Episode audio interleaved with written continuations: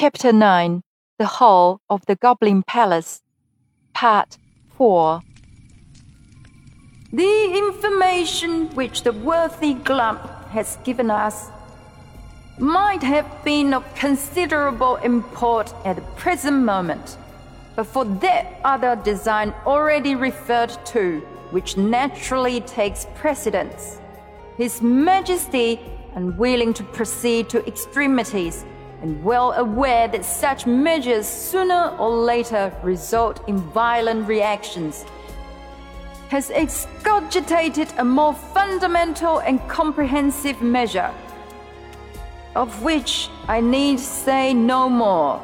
Should His Majesty be successful, as who dares to doubt, then a peace, all to the advantage of the Goblin Kingdom, will be established for generation at least rendered absolutely secure by the pledge which His Royal Highness the Prince will have and hold for the good behavior of her relatives. Should His Majesty fail, which who shall dare even to imagine in his most secret thoughts, then will be the time for carrying out with rigor the design to which Glump referred, and for which our preparations are even now all but completed. The failure of the former will render the latter imperative. Curdie, perceiving that the assembly was drawing to a close and that there was little chance of either plan being more fully discovered, now thought it prudent to make his escape before the goblins began to disperse and slipped quietly away. There was not much danger of meeting any goblins, for all the men least were left behind him in the palace. But there was considerable danger of his taking a wrong turning, for he had now no light, and had therefore to depend upon his memory and his hands. After he had left behind him the glow that issued from the door of Glump's new abode, he was utterly without guide, so far as his eyes were concerned.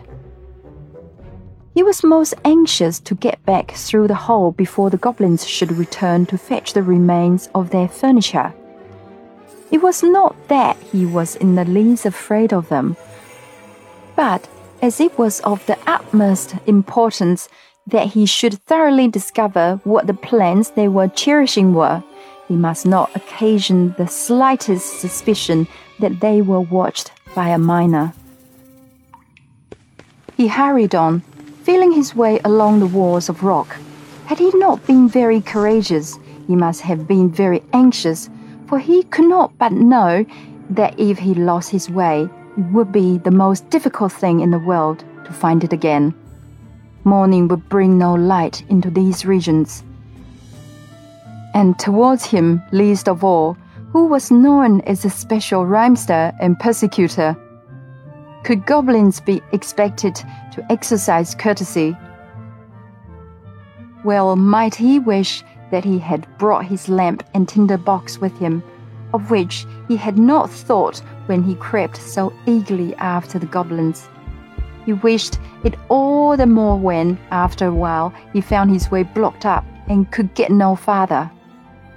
It was of no use to turn back, for he had not the least idea where he had begun to go wrong.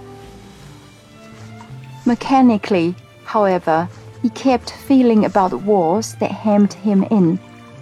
His hand came upon a place where a tiny stream of water was running down the face of the rock.